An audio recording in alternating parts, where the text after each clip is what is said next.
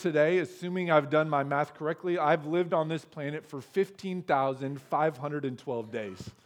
And what surprises me is not just I've lived that many days, that is a lot of days, but what also surprises me is how few of those days I actually remember. Every once in a while, I'll try to think back to when I was a kid, or I'll try to recall some of the earlier days in our marriage. And when I do so, my memories are usually foggy at best. All the days just kind of seem to blend together. And if I'm being honest, sometimes if I even try to think back a month or two, those days are foggy too. Specific memories of specific days seem to elude me. And I suspect that will only increase as I get older. But be that as it may, there are still a few days that I remember vividly.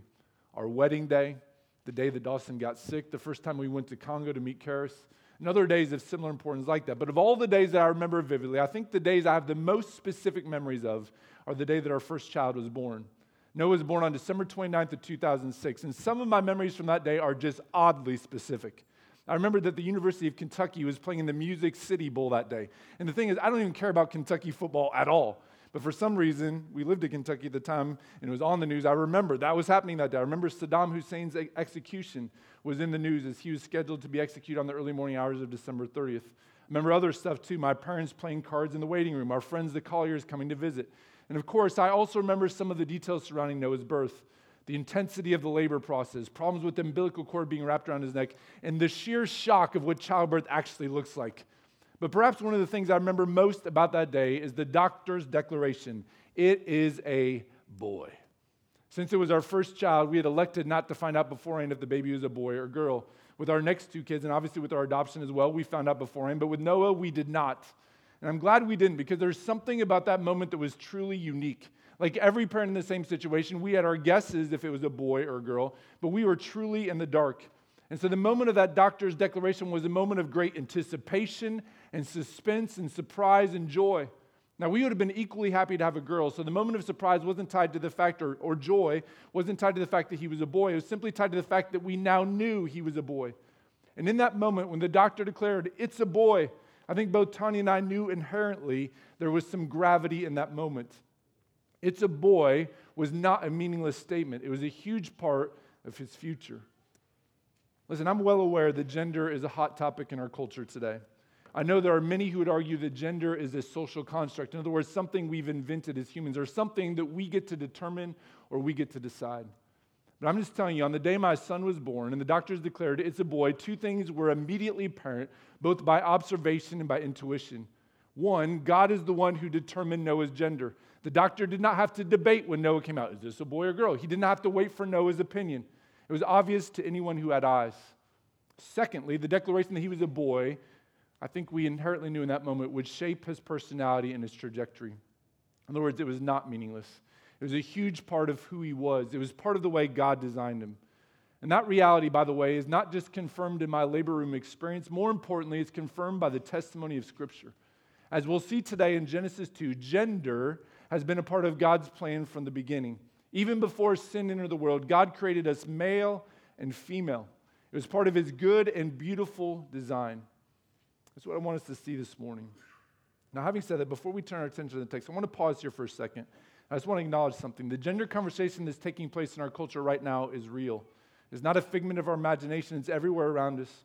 Furthermore, the confusion that many are experiencing related to this very, very issue is real also. Perhaps some in this room have loved ones that are confused or hurting as it relates to this topic. Perhaps maybe even some of you are hurting or confused. And my goal this morning is not to belittle or to dismiss or to talk down to those who are in that boat. I have no reason or desire to go on an angry rant this morning or to rail against the state of the culture or bemoan the fact that things are the way they are. On the contrary, this morning, my goal is simply this I want to offer hope and a path forward as it relates to this topic. Hear this if you're here this morning and struggling with the issue of gender, I want you to know I'm glad you're here.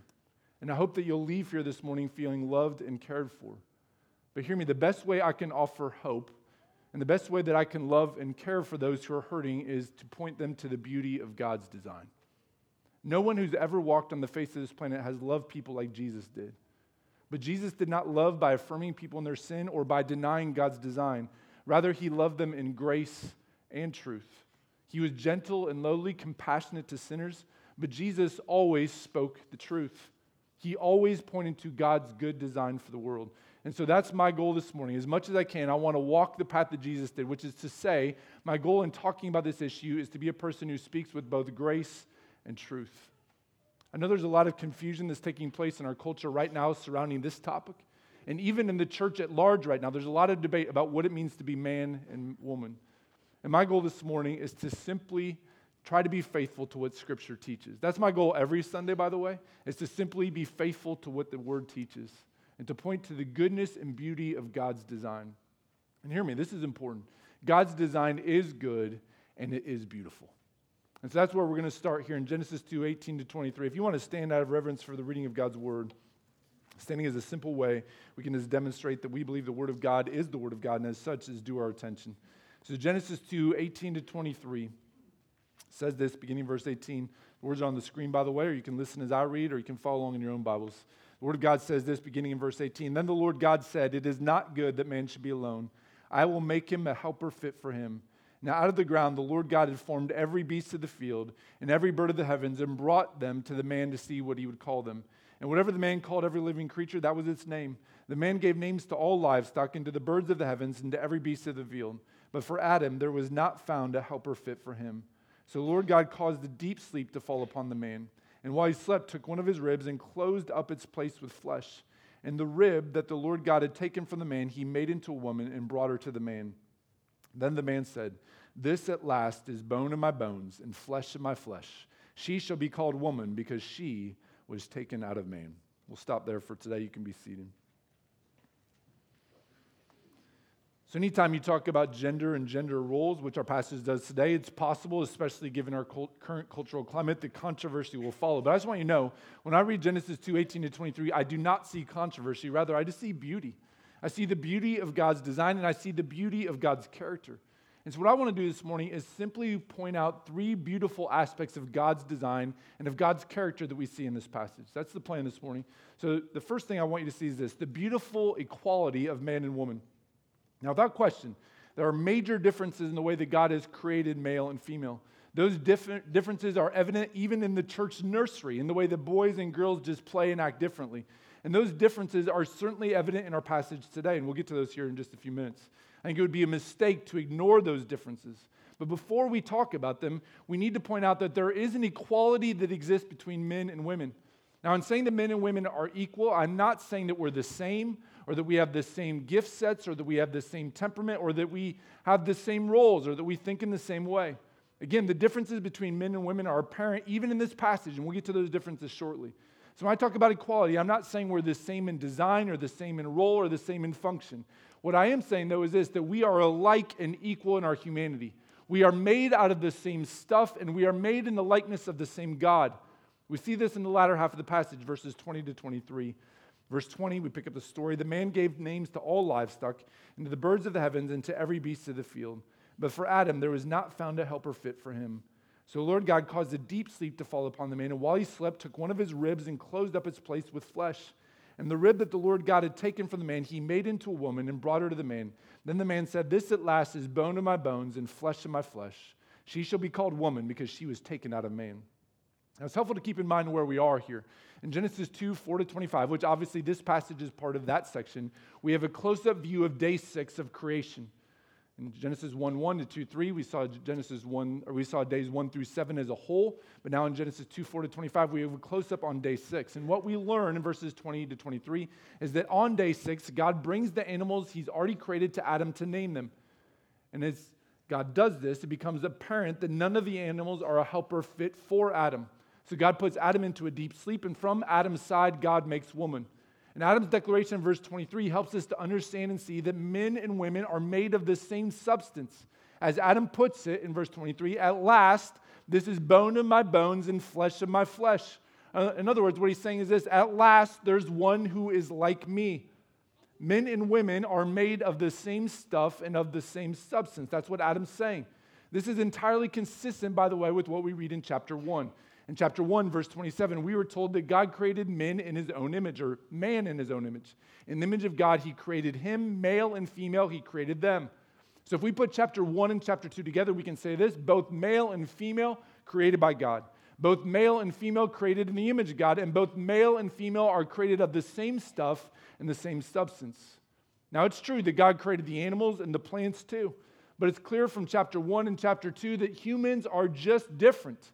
We're made in God's image, we're made differently than the rest of creation. And this applies equally to men and women. We are both image bearers, we are both made of the same stuff and substance. As such, while we may have many differences, we have equality too. I have much more in common with my wife or my sister or my mom than I do with a male dog or a male lizard or a male cow.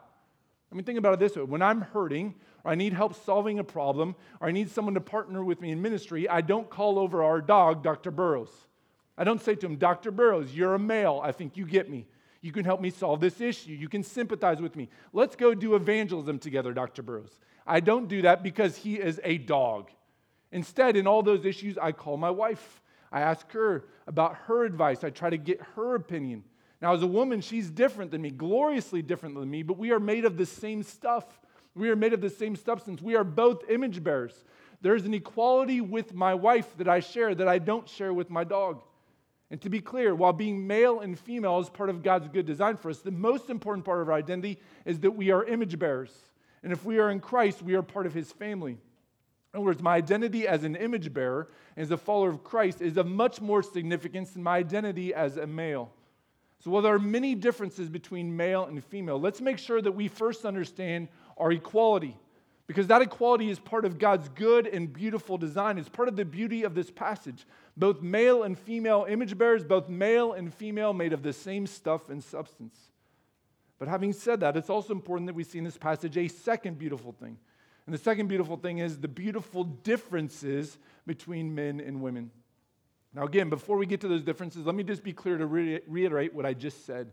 Men and women are equal in dignity, equal in value before the Lord.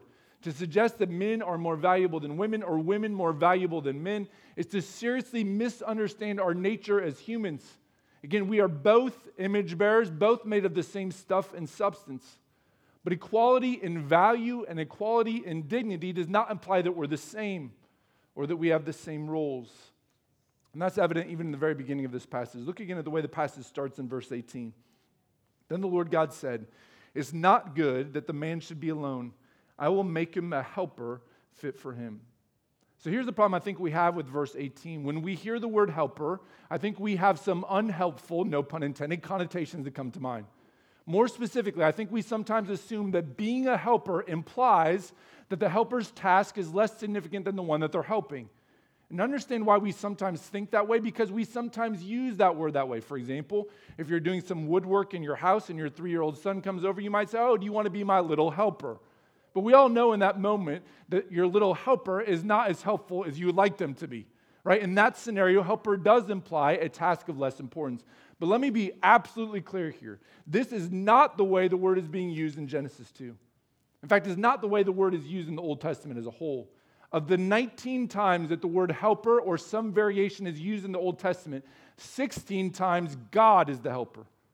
So the fact that woman is described as a helper fit for man does not imply that woman is inadequate, that she needs to just be a helper.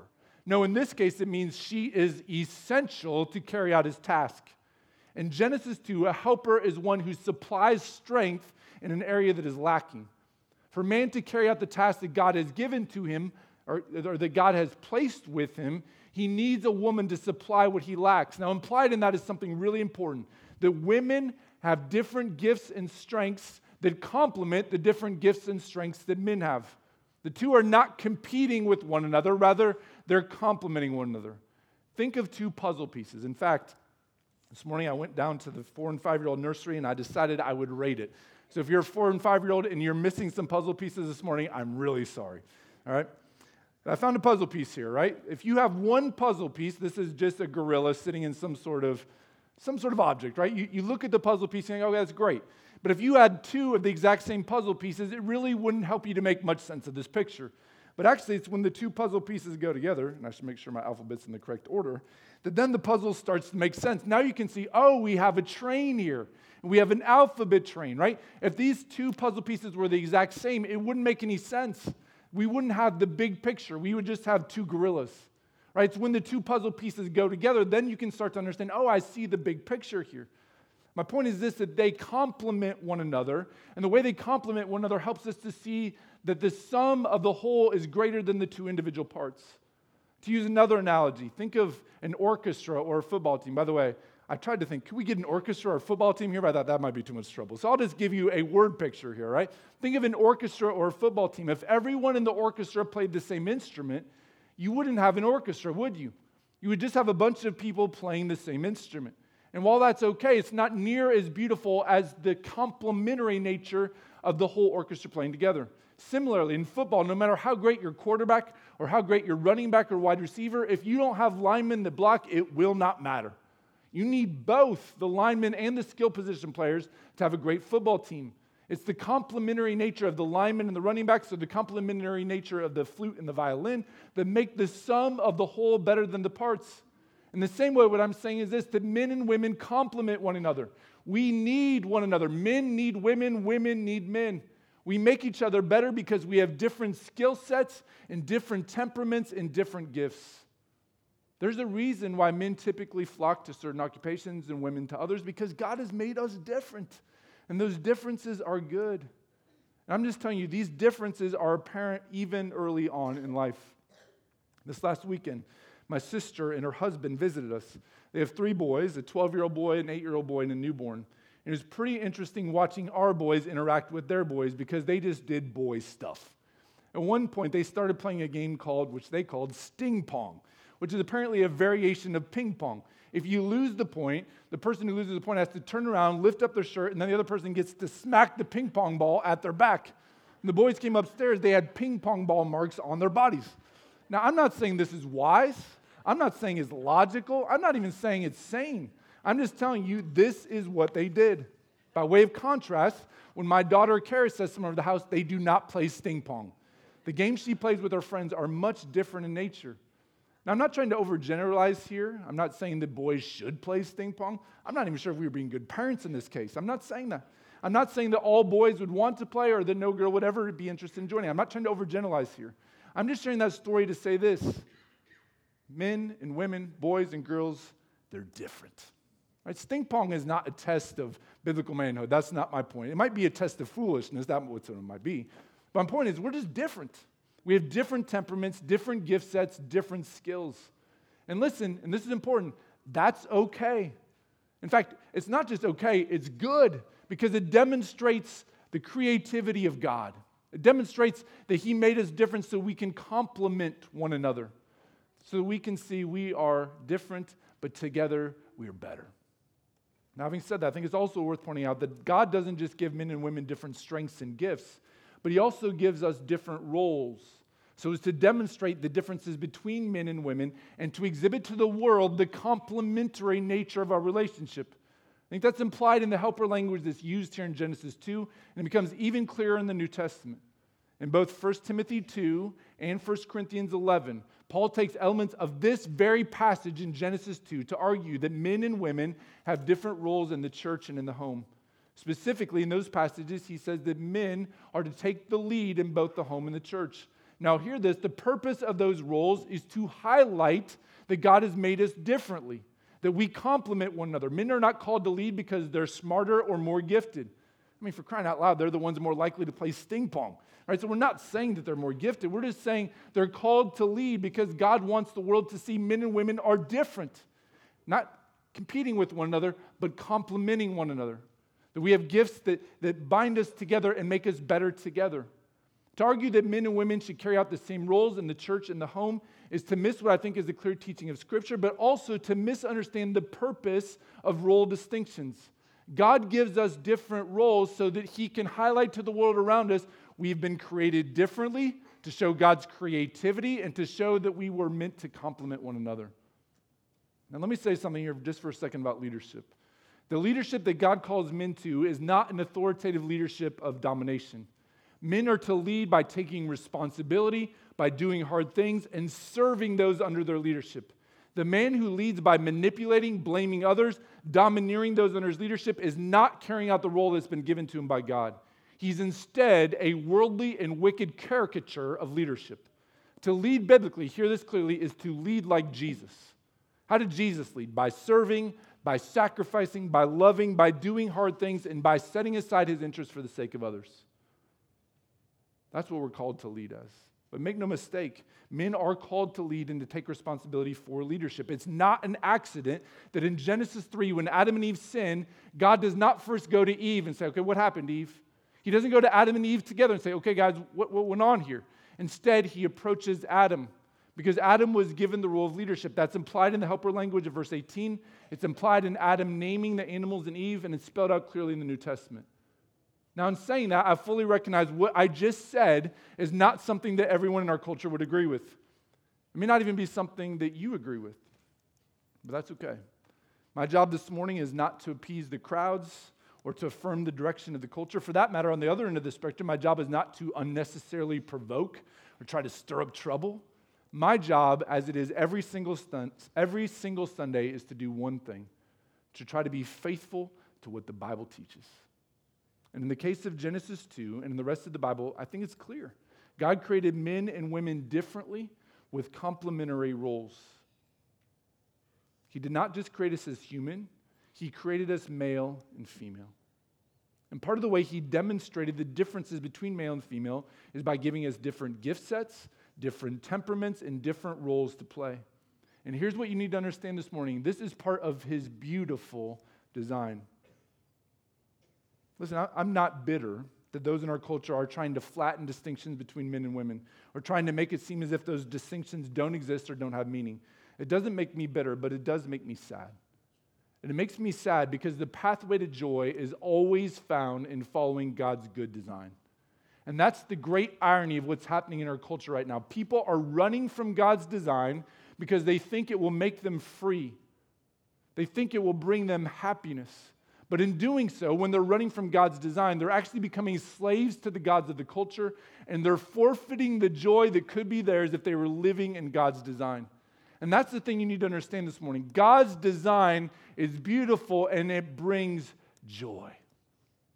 I've intentionally used the word beautiful this morning to describe God's design in Genesis 2 because I don't want to use the word good in a generic way. Sometimes we'll say things like, oh, French fries are good. Well, that's true, but we mean more than just good when we say that God's design is good. What we're saying is it's good and beautiful. And it's beautiful because it brings joy and it's pleasing when we're following His design. So, hear this it's true that men and women are beautifully equal. It's also true that we are beautifully different. That's part of God's good design for us. But I also want you to understand one last thing here in this passage. I think this is key. Right, one last beautiful thing that we see in this passage, and that's this the beautiful provision of God in creating us male and female. I think it'd be easy for us to read Genesis 2 18 to 23 and come to the conclusion this is a passage about man and woman. Now, certainly men and women are part of the passage, but I don't think that's the main point.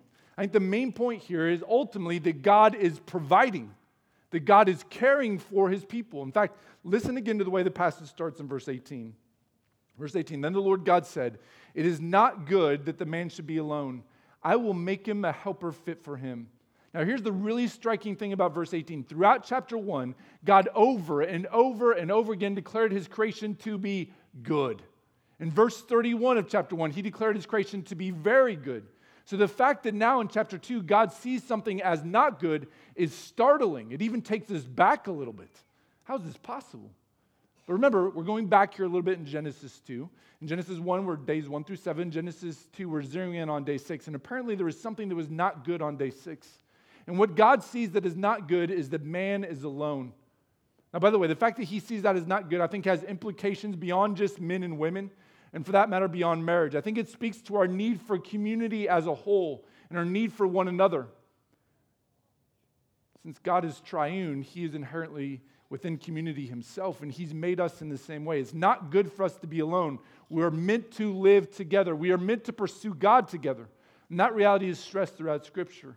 But while that's broadly true, here in Genesis 2, the focus is on God remedying that which is not good by providing a helper, in this case, a woman. Now, notice, and this is important, in this passage, God is again the main actor. We've seen this throughout Genesis 1 and 2. That God is the one doing the acting. Verse 18 here, I, God speaks, he says, I will make a helper fit for him. Verse 21, God puts man to deep sleep. Verse 22, God makes woman. Verse 22, God brings woman to man. Genesis 2 then is ultimately about God's provision. Genesis 2 may be a passage about the beautiful equality of man and woman, the beautiful differences between man and woman, but ultimately it's a passage about God's extravagant care. God loves his people and he bountifully provides for them. In the case of our passage today, he sees something that is not good and he fixes it. And God's provision brings joy to man, which is something we see very clearly in verse 23. All right, so verse 22, God brings the woman to man. And then in verse 23, we read this Then the man said, This at last is bone of my bones and flesh of my flesh. She shall be called woman because she was taken out of man. Now, in verse 23, we see what we have here are the first words that man speaks in all of Scripture. And make no mistake about it, these first words are words of joy and delight. They come in the form of a poem because they are expressing Adam's exuberance. If you read verse 23 in a monotone voice, this at last is bone of my bones and flesh of my flesh, you are missing the point, right? Because Adam is bursting with joy here in verse 23. He's saying, at last, at last, bone of my bones and flesh of my flesh. To borrow a word phrase from one of my pastor friends. It's as if Adam is pulling a Napoleon dynamite move here. He's saying, Yes. Right? This is not a moment of cautious optimism or moment of lukewarm praise. This is a moment of serious rejoicing. Adam is rejoicing because God has provided. Adam needed a complementary helper, and God gave him that helper. And Adam's response is one of joy. At last, finally, yes, and that's the thing you need to understand here about Genesis 1 to 3. There are some controversial topics in these chapters, most notably gender, which we're talking about this week, and marriage, which we'll talk about next week. And yet, all these topics are set against the backdrop of God's generosity and his kindness. He gives us his design not because he's trying to limit our freedom, but rather he gives us his design because he's trying to maximize our joy. God's design for male and female is born out of his character of generosity and love. And Adam's response in verse 23 clues us into that reality. He doesn't say, Oh, why did you make us this way? Instead, he says, At last, this is good. Adam rejoices with gratitude because he sees the provision of woman as God's kindness. He sees the fact that they've been made differently as something that illustrates God's care. And listen, the way that Adam responds should be our response too. We should embrace God's roles for men and women because we know they are a demonstration of God's care for us, that He beautifully provides for us.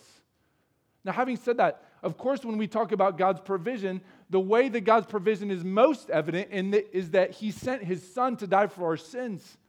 The same God who created us male and female is also the same God that loved the world so much that He sent His one and only Son that whoever would believe in Him would not perish but have eternal life. In other words, what I'm saying is this I don't think you can read Genesis 2 and forget what's happening in John 3, which is what I just quoted from. The two go together.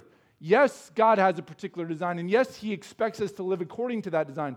But that design is good and beautiful and part of God's overall disposition of generosity towards us. And we know that He cares for us, and we know that He wants what's best for us because He sent His Son to die for us. So if you're wondering when you read Genesis 2, well, is God really good? The answer is yes, He is. And the reason we know that in part is because he sent Jesus to die for our sins. So let's learn then to embrace God's good design, not just because we should, but more importantly, because we see it as an extension of his good character. That he loves us so much, he provides for us, he cares for us. He created us male and female, beautiful in equality, beautiful in differences, and he did so because of his great love. And listen, that indeed is beautiful.